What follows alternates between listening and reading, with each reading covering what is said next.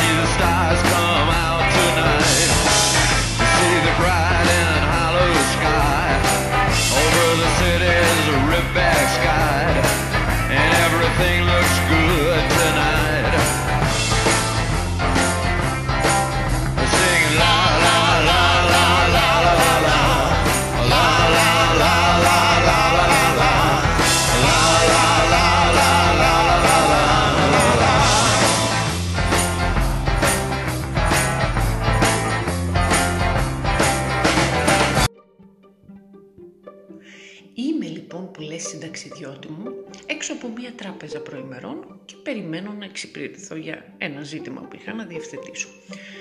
Στην ε, μετά εγκλισμού εποχή, όπως γνωρίζεις, υπάρχει ένα συγκεκριμένο πλαίσιο για να εξυπηρετηθείς στις τράπεζες και αυτό περιλαμβάνει μεταξύ άλλων αρκετή αναμονή.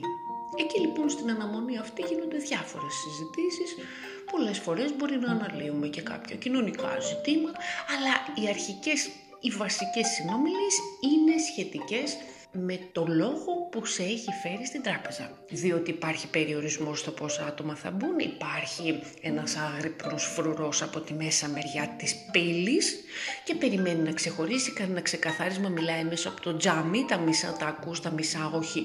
Εκεί αναπτύσσουμε μια ικανότητα στην νοηματική γλώσσα και οι ίδιες συζητήσεις, το ίδιο περιεχόμενο, επειδή έχουμε μάθει το σύστημα πια και εμείς οι πελάτες. Το ίδιο περιεχόμενο υπάρχει και εκτός, οπότε όταν φτάνεις εκεί αρχίζουμε όταν πλησιάζει η σειρά σου, εσείς για που είστε, εσείς είστε για ταμείο, αχ όχι εγώ είμαι για το αυτόματο μηχάνημα, εσείς, α εγώ είμαι για τα γραφεία δεξιά, εσείς κύριε μου, αχ εγώ θα πάω κάτω, μην ανησυχείτε για μένα, εσείς κύριε εγώ είμαι του γαμπρού, σόια, εντάξει να μας ζήσουν τα παιδιά, περάστε. Εκεί λοιπόν είχα μια συνομιλία με μια κυρία ηλικιωμένη, πολύ ενδιαφέρουσα συζήτηση είχαμε σχετικά με παιδιά. Και κάποια στιγμή στη διάρκεια της συζήτησης μου λέει «Έχετε παιδιά» λέω «Έχω ένα γιο» και μου λέει να σας ζήσει να τον δείτε όπως επιθυμείτε. Και της λέω κι εγώ να τον δω όπως επιθυμεί εκείνος. Δεν της άρεσε πολύ η απάντηση. Ναι, μου λέει, εντάξει και όπως επιθυμεί, αλλά και εσείς και εσείς όπως επιθυμείτε. Επέμενε. Μου είπε και λίγο για το δικό της το γιο, ο οποίος υποθέτω είναι κάπου γύρω στα 40-45, αν υπολογίσω την ηλικία της κυρίας, ότι ήθελε να γίνει κάτι, ένα, ήθελε να ακολουθήσει ένα συγκεκριμένο επάγγελμα και εκείνη τον έπεισε να ακολουθήσει ένα άλλο και πρόσφατα κάποια στιγμή της είπε να θα ήθελα να είχα γίνει εκείνο το άλλο, δεν χρειάζεται να αναλύουμε τι ήταν το ένα και τι έγινε τελικά. Και εγώ του είπα, αυτό του έδωσε μια απάντηση και το ύφος του όλο ήταν ότι τον αποστόμωσα. Δηλαδή ακόμα θεωρεί ότι καλώς έπραξε. Και εντάξει, το καλός και το κακός ο καθένας το ξέρει για τον εαυτό του. Είναι κάπως υποκειμενικές έννοιες και αυτές. Ωστόσο, εγώ ερωτώ, με ποιο δικαίωμα να γίνει ο γιος μου αυτό που επιθυμώ εγώ; Συχνά οι γονείς θεωρούν ότι επειδή έχουν προσφέρει κάποια πράγματα στα παιδιά τους, ηθικά, πνευματικά, υλικά και διάφορα άλλα, τα παιδιά τους οφείλουν κάτι, έτσι γενικά και αόριστα. Μερικοί θεωρούν ότι τους οφείλουν όλη τη ζωή τους και το τι θα κάνουν στη μετε- στην ενήλικη ζωή επίσης. Σίγουρα είναι πολύ σημαντικό αυτό που έχει προσφέρει ένας γονέας, ωστόσο και ο γονέας θα πρέπει να θυμάται ότι αυτά που πρόσφερε, τα πρόσφερε επειδή ήθελε. Έτσι δεν είναι; Και οτιδήποτε μπορεί να έκανε που να θεωρείται ως θυσία, μόχθος, προσπάθεια, κόπος, ε, για να μεγαλώσει ένα παιδί να το αναθρέψει, το έκανε γιατί συνόδευαν όλα αυτά μια δική του επιλογή. το ποια είναι η στάση του κάθε παιδιού και μετέπειτα ενήλικα και το κατά πόσο μπορεί να εκτιμά, να αγαπά, να έχει δεθεί ή όχι, να σέβεται κτλ. Ενογωνία είναι μεγάλη συζήτηση. Το πώς το εκφράζει ο καθένας επίσης είναι μια άλλη συζήτηση. Το μόνο βέβαιο είναι ότι δεν οφείλει να εκφράσει την εκτίμηση αυτού που έχουν προσφέρει οι γονείς με το να κάνει επιλογές στη δική του ζωή οι οποίες θα είναι αυτές που θέλουν οι γονείς. Υπάρχουν γονείς οι οποίοι το ζητούν προκάλυπτα αυτό. Δηλαδή σου λέει, και τι θα Παναγίνης, τι δεν το συζητάμε, αφού έχω το χρωματοπολείο. Θα κρατήσει το μαγαζί τόσα χρόνια, τόσους σκόπους έκανε. Να το φτιάξω, να το στήσω, να αποκτήσει πελατή, εκτρομένη δουλειά. Και τι δεν είναι υποτιμητικό, εγώ με αυτό σε μεγάλωσα, με αυτό σε σπούδασα, με αυτό έκανα, με αυτό έδειξε. Όπως και αν μας φαίνεται αυτός ο τύπος γονέα, τουλάχιστον είναι ξεκάθαρος. Βλέπεις μπροστά σου τι έχεις να αντιμετωπίσεις. Γιατί υπάρχει και το άλλο, το ύπουλο που υποβόσκει, που δεν λέγεται ξεκάθαρα, πλανάτες στην ατμόσφαιρα, το νιώθεις και καμιά φορά το νιώθεις ασφικτικά και δεν μπορείς να αναπνεύσεις.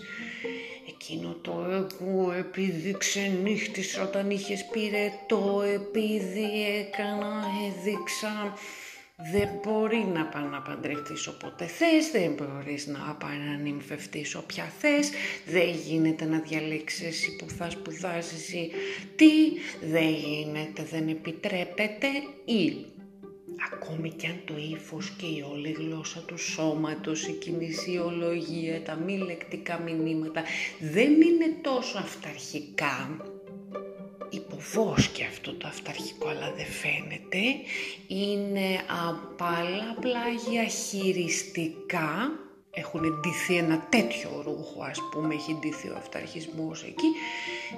Και η αναμονή για το αντάλλαγμα που είναι ας πούμε επειδή σου κρατάει το παιδί τώρα που έχεις παιδί που είναι γιατί πας και εσύ και κλαίγεσαι που και που γιατί σου τελειώσαν τα χρήματα και βοηθάει διάφορα τέτοια πράγματα. Τώρα σε μια άλλη πτήση θα συζητήσουμε πώς και εσύ συνταξιδιώτη μου κάποια στιγμή πρέπει επίσης να αποκόβεσαι σε κάποια πράγματα γιατί και εσύ φέρεις μια ευθύνη πια διότι δεν είσαι πια παιδί. Αλλά δεν είναι της παρούσης γιατί σε αυτή την πτήση έχουμε άλλο θέμα.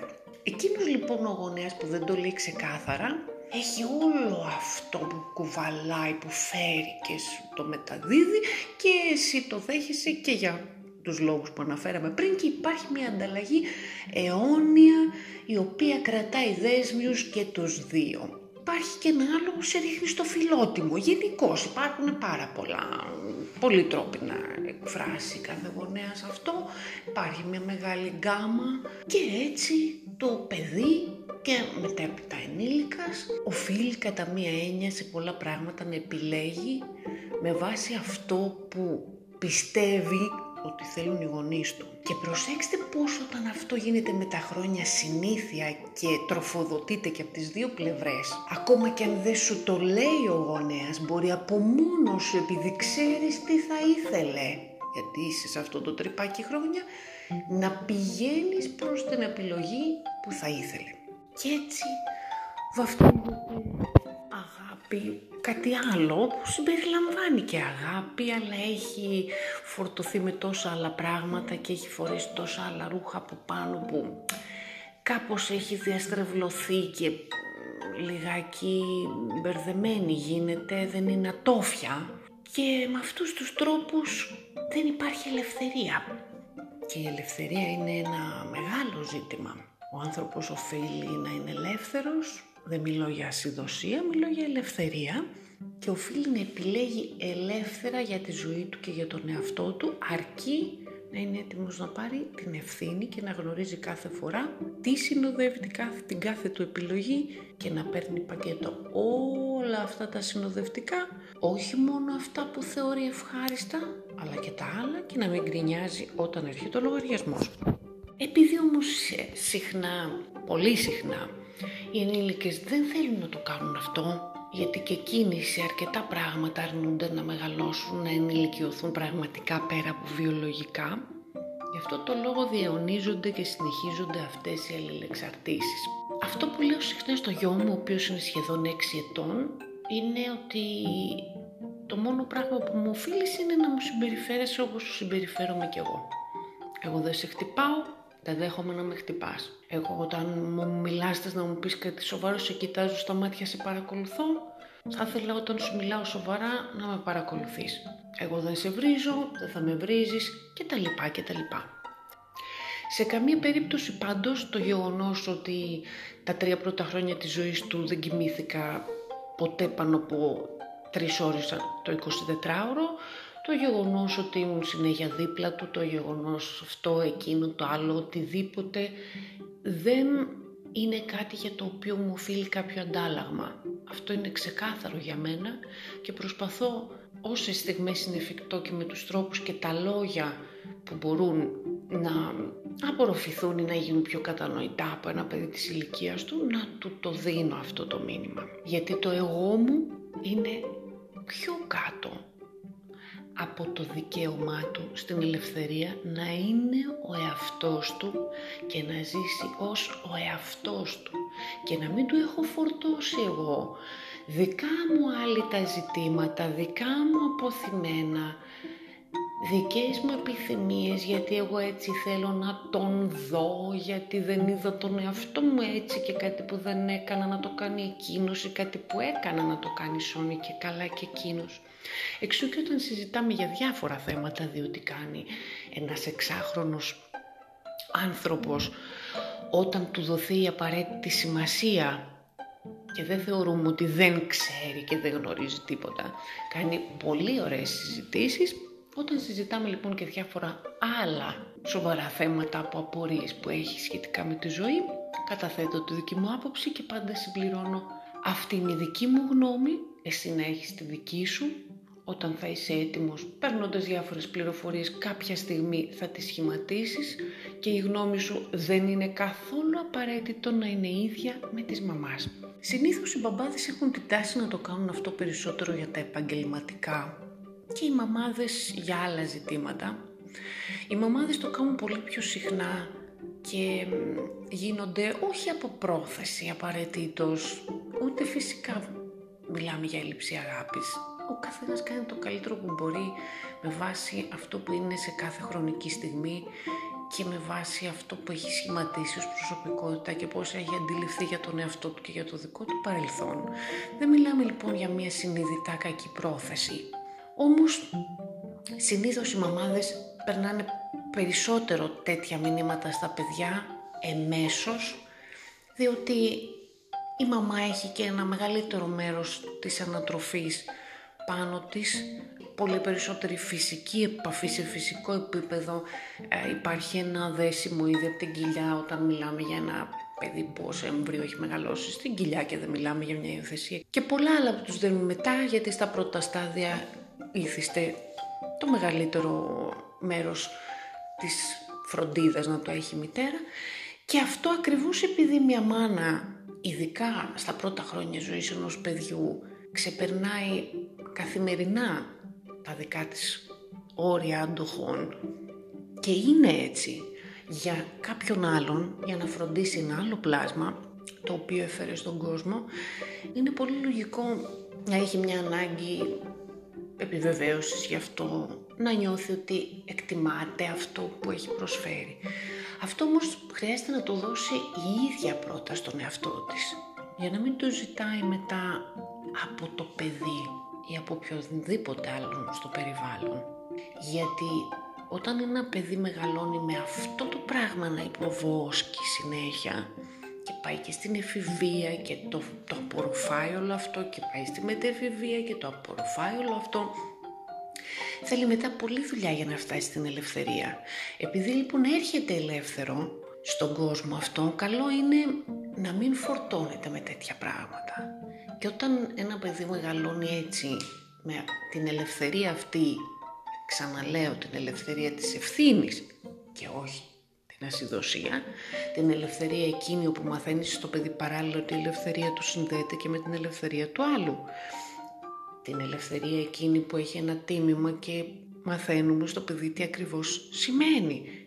Όταν λοιπόν μεγαλώνει έτσι, δεν του έχουν δημιουργηθεί τόσα αποθυμένα και είναι πολύ πιο πιθανό να εκτιμήσει πολύ πιο ελεύθερα και όμορφα αυτό που έχουν προσφέρει οι γονείς.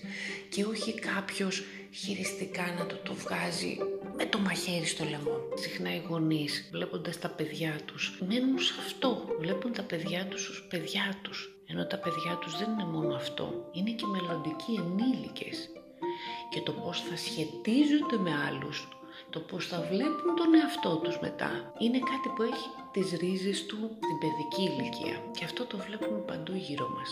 Αν έχω περάσει το μήνυμα στο γιο μου ότι μου οφείλει τα μισά πράγματα της ζωής του να τα επιλέγει όπως θέλω εγώ ή όπως θα μ' άρεσε εμένα γιατί μου χρωστάει, γιατί κουράστηκα, γιατί έκανα, γιατί έδειξα, ενώ αγαπούσα βέβαια παράλληλα, αλλά και αυτά, αν του μου περάσει αυτό το μήνυμα, αυτό δεν θα επηρεάσει μετά μόνο τη σχέση του με μένα. Θα επηρεάσει όλες τις σχέσεις του και τον τρόπο που βλέπει τον εαυτό του και αλλού και οπουδήποτε. Και έτσι έχουμε μια κοινωνία από ανελεύθερους ανθρώπους. Γιατί ακόμη και αν κάποιος δεν τους βάζει κυριολεκτικά ή μεταφορικά το μαχαίρι στο λαιμό τους, το έχει βάλει νωρίτερα και είναι από μόνοι τους ανελεύθεροι διότι τα κουβαλάνε μέσα τους αυτά. Και έτσι είναι ο ίδιος τους ο εαυτός τελικά που τους τα δημιουργεί, αλλά έχει μπει ένα λιθαράκι και συχνά μια κοτρόνα θα λέγαμε, στις πιο μικρές ηλικίες.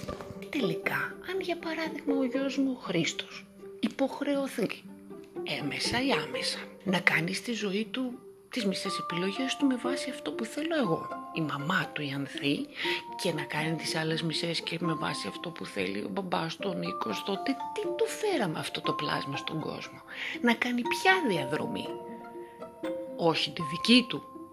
Μία μίξη των δικών μας διαδρομών. Μία μίξη των δικών μας αποθυμένων ή ονείρων. Ένα μείγμα των δικών μας ε, φιλοδοξιών ή τάσης ικανοποίησης του δικού μας εγώ. Άμα ήταν έτσι να μην τον βγάζαμε καν χρήστο να τον ονομάζαμε Ανθόνικο.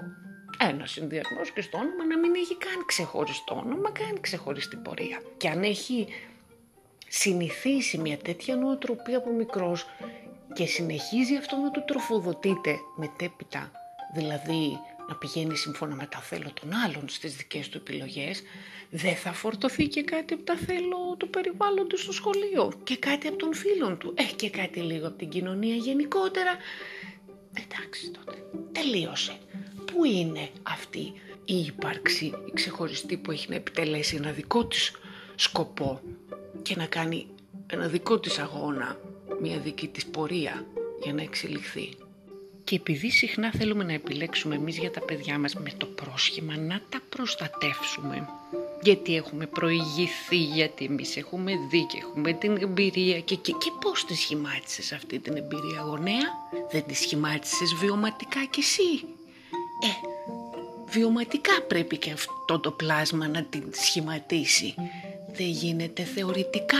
Και ό,τι είναι να περάσει λόγω των επιλογών του, ό,τι είναι να ζήσει λόγω των επιλογών του. Ευχάριστα, δυσάρεστα, περιόδους ακμής, περιόδους παρακμής, νίκες, ήτες, οτιδήποτε που η εξέλιξή του θα είναι και στο να διαχειριστεί αυτά και να μάθει τον εαυτό του μέσω από αυτά και να διευρυνθεί, αυτά να είναι δικά του, να τα έχει επιλέξει ελεύθερα και να έχει πάρει την ευθύνη για κάθε επιλογή. Με ποιο δικαίωμα θα τους στερήσω εγώ την εξέλιξή του λοιπόν; Οπότε ναι κυρία μου, στην τράπεζα με όλο το σεβασμό, κρατήστε την άποψή σας, να κρατήσω κι εγώ τη δική μου, μπορούμε να συνεπάρχουμε σε αυτόν τον κόσμο, ακόμη και αν έχουμε διαφορετική άποψη για κάποιο συγκεκριμένο ζήτημα και για περισσότερα.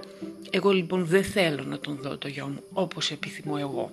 Θέλω να τον δω όπως θα επιθυμεί εκείνος. Οπότε συνταξιδιώτη μου, έρχεται μια ώρα που χρειάζεται να πεις γονέα, ό,τι πρόσφερες το εκτιμώ, αν χρειαστείς κάτι, θα είμαι εδώ να σου κρατώ το χέρι, κρατώ την ουσία, σ' αγαπώ, αλλά Μέρια σε βράχει να διαβώ.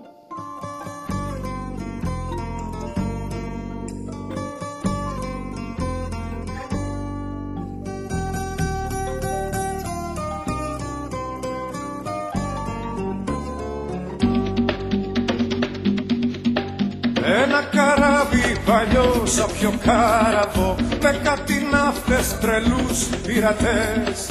Σηκώνει άγκυρα άγριο χάραμα Υπάρχουν θέσεις αν θέλεις κενές Όταν βραδιάζει που λες στο κατάστρωμα Χίλια φωτάκια θα ανάβουν μικρά.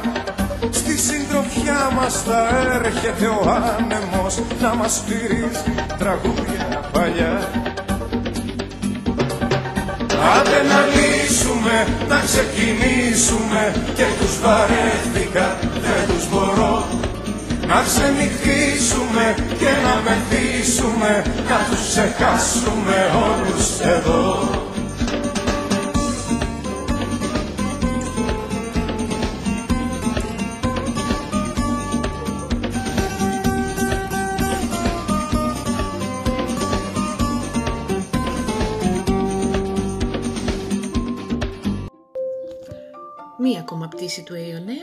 ολοκληρώθηκε.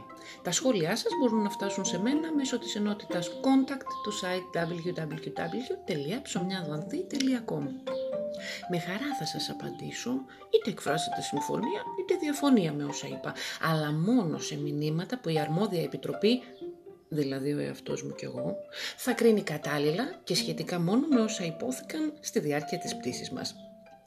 Όπως ξέρετε, η ελευθερία της έκφρασης διαδικτυακής και μη είναι ανθρώπινο δικαίωμα, ναι. Αλλά όταν ασκείται χωρίς αυτό σεβασμό, είναι ανθρώπινη ασυδοσία. Συνεννοηθήκαμε νομίζω, ε. Μμ. Καλή συνέχεια σε όλους και καλές μας διαδρομές.